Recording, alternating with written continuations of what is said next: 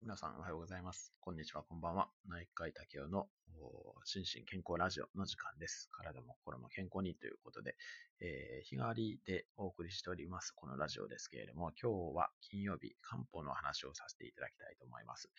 えっ、ー、と、今までの、まあ、漢方の復習をさせていただくと、まあ、漢方と診療内科は、あ心身一如っていうので非常に深いつながりがあるんだよっていう話とかですね。あと、漢方のえ考え方ですね、の話。あとは、えっ、ー、と、漢方の診察ですね。えー、防診、分診、接診、問診か。あ合ってますかね。の4つの診察があって、で、まあ、特に、えっ、と、日本の漢方医学においては、腹診というお腹の診察が重要なんだっていう話をさせていただいたりもしました。というわけで、えっ、と、今日はですね、腹診に特化したお話をさせていただこうというふうに思います。というのは、えっと、まあ、今お話したように、えっと、漢方の診察っていうのは、あまあ、もちろん話を聞きたいとかですね、その、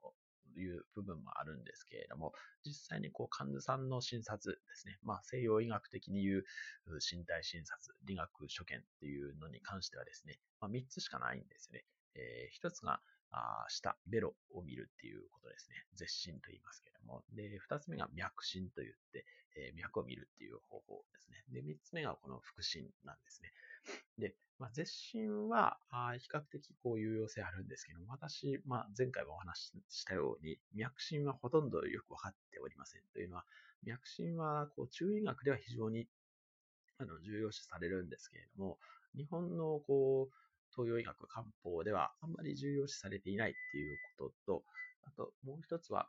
えっ、ー、と、漢方の、その、まあ、急性の状態ですね。これを測るのには、脈診が有用なんですけれども、長くかかっている病気、長くかかっている病気ってちょっとなんか言葉変ですね。あの、に関しては、あの、腹診にその、状態が出るっていうふうに言われていてですね。なので、えー、腹診はそういったそういった点で、あの、有用性が高いというふうに言われています。あ、これちょっと、ちょっと、アーカイブがおかしくなったかもしれませんね。まあ、あの、続けます。で、腹診に関しては、えっと、まあ、レジュメにも書かせていただいたように、いろんな項目を評価しています。で、えっと、順番に腹力っていうのをまず見てですね、で、腹直筋の緊張、これ、あの、ちょっと漢方のレジュメは全部漢字になってしまうんで 申し訳ないんですけども、腹直筋の緊張っていうのを見ます。で、その次に、えー、強強苦満っていうのですね、これ強強苦満というふうに読むんですけど、これを見て、で、えー、進化飛行っていうのを見ます。で、ちょっと順番があれですけども、胃内低水っていう、胃内浸水温というふうには言いますけども、これも一緒に見ることが多くって、で、その次に、えっと、細胞期っていうのとか、あと、おけつの圧痛点っていうのを見たりとかします。で、最後にこう、承服婦人とか、あ承服吸血っていうのを見たりするんですけども、まあ、何言ってるかちょっとよくわからないと思うんで、おのおのにちょっと解説をしていきたいと思います。えっと、まず一つ目の腹力ですね。実は腹心の一番重要なところは、この腹力の判定にあるというふうに私は、あの、師匠から習ったんですけれども、この腹力で虚実を見極めるっていうのが非常に大事なんですね。で、これ、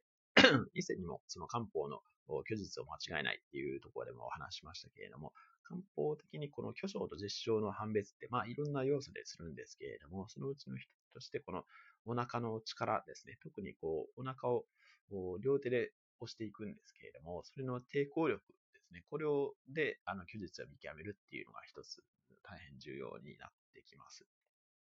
で、この腹力を見るときにあの大事なのがですね、こう、我々西洋医学をずっと習ってきてて、えっ、ー、と、西洋医学では、こう、お腹の診察をするときには膝を曲げるっていうふうに習ってると思うんですけれども、実は東洋医学、漢方の診察では膝を曲げない、そのままの状態で診察をします。というのは、これ、膝を曲げると腹力の判定ができなくなってしまうっていうのがありまして、普通にお腹を伸ばしたまま見るというのが原則になってきますね。で、はい。で、これは、腹力一応5分の何っていう表現方法をしますので、腹力で、まあ、その5分の5だったら比較的実証ですし、5分の2とか1とかだったらかなり巨匠っていう、そんな感じになりますね。はい。で、続いて、腹直筋の緊張ですね。これ、腹皮呼吸というふうにも言いますけど、腹皮っていうのは、あの、お腹の皮膚ですね、の抗菌状態の抗に急、急激の急っていうのを書いて腹飛行急っていうふうに言いますけれども、これは、まあ、要は腹直筋ってお腹の上から下までこう走ってる、あのいわゆる腹筋ですけれども、これがあ緊張している状態っていうのはこう精神の緊張を意味するというふうになっていて、えー、これを見たりします。その次が、まあこれ順番いろいろですけれども、えっ、ー、と、強強不満っていうのを見ることが多いですね。で、この強強不満は非常に重要な、あの、腹心の所見でして、まあ強強不満っていうのは、この溝落ちのところですね。あ、み溝落ちじゃないな。えー、なんて言うんですかね。左右の肋骨ありますよね。左右の肋骨のところの、ここ抵抗感みたいな感じですね。えっと、まあ西洋医学で言うと肝臓の診察をするときには、こう右側の、こう、肋骨球のところですね、肋骨の下、肋球か、肋球の下ですね、に手を当てて、そこの、に肝臓が何往し触れるとかっていうのをやると思うんですけれども、えっと、まあ、それを左右でやるっていう、そんな感じですね。それで、えっと、抵抗感がある、あるいは、あの、息を吸ってもらったりすると、息が止まるような感じがあるっていうのを、この胸胸不満とか、あと、まあ、軽いものは胸胸万微血っていうふうに言ったりもしますけれども、こういったものを、見ます。で、これなんで重要かっていうと、まあ、漢方でいう、漢方の非常に重要な、あの、薬の一つである、こうサイコ剤っていう分類があるんですけど、これの適用を見るということになっています。はい。で、続いて、えっと、溝落ちのあたりですね。溝落ちのあたりは、まあ、二つ見るのがあって、一つが、あ進化飛行という、進化飛行とか進化非っていうふうにも言ったりもしますけれども、まあ、あこれ、これが溝落ちのあたりのこう抵抗感ですね。えっと、いうものになりまして、まあ、これがある場合には、あ半月っていう生薬を入っているものを使うことが多いですね。であともう一つは、胃内低水って言いますけど、あとは胃内の浸水温とも言いますけれども、この溝落ちのあたりをこう拳とかですね、あるいは指の先でポンポン叩いて、それで音がするかっていうのを見るのもあるんですね。で、これは、あの、まあ、その、あの、漢字の通りなんですけれども、胃の中に水が溜まっているっていうことで、水力の所見であったりもします。はい。で、えー、っと、続きましてが、あおけつの圧痛点で、これ、おけつの話ちょっとまだしてないんであれですけど、おけつって血の流れが悪いことを漢方ではおけつっていうふうに言うんですけども、これの圧痛点っていうのがあります。で、それはお腹の下の方ですね。えっ、と、おへその両サイド、あの、えーと、西洋医学でいうとこのマックバニー点っていうあの盲腸で痛くなる部位があるんですけど、そこに近いところですね、えー、に、えー、圧があるかどうかっていうのを見たりします。これを左右見ますね。で、こういうところに圧がある場合には、まあ、苦、お血剤って、お血をやっつける、駆逐するっていう意味合いで、苦、お血剤っていうのがあるんですけど、こういうのを使っていったりします。で、あとは、あ、時間もあんまないですね。えっと、あとは細胞器って言って、えっと、へその上下、左右の動機ですね。えー、ドクドク白量が触れるっていう方結構いると思うんですけど、こういうのを見たりもしますし、あと最後にこの小腹不人っていうのですね。えっ、と、小腹不人ってお腹のおへその下の方の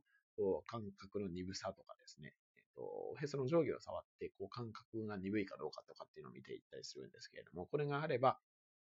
まあ、人居っていうことで、その人居に対する処方を出していったりすることがあります。はい。というわけで、えっ、ー、と、ちょっと時間が離れてきましたけど、そんそんな感じで、まあ、漢方の診察で、腹診は私すごい大事にしていて、えっ、ー、と、腹診で、まあ、処方を、その、腹診をやるまでにある程度、こう、鑑別処方っていうのを考えてるわけなんですけれども、そこで最後の決め手にするのは、腹診っていうことは、まあ、しばしばあります。なので、まあ、この辺、あのー、以前お話ししてた時に、腹診をどういうふうに あの、やったらいいですかっていうご相談もいただいたんですけれども、YouTube でもあんまり腹診の動画っていいのがなくて、えー、でも、はい、あの、一度、あの、誰かの腹診を見ていただくのがいいかなというふうに思っております。はい。というわけで、最後までお付き合いいただきましてありがとうございました。ご清聴ありがとうございました。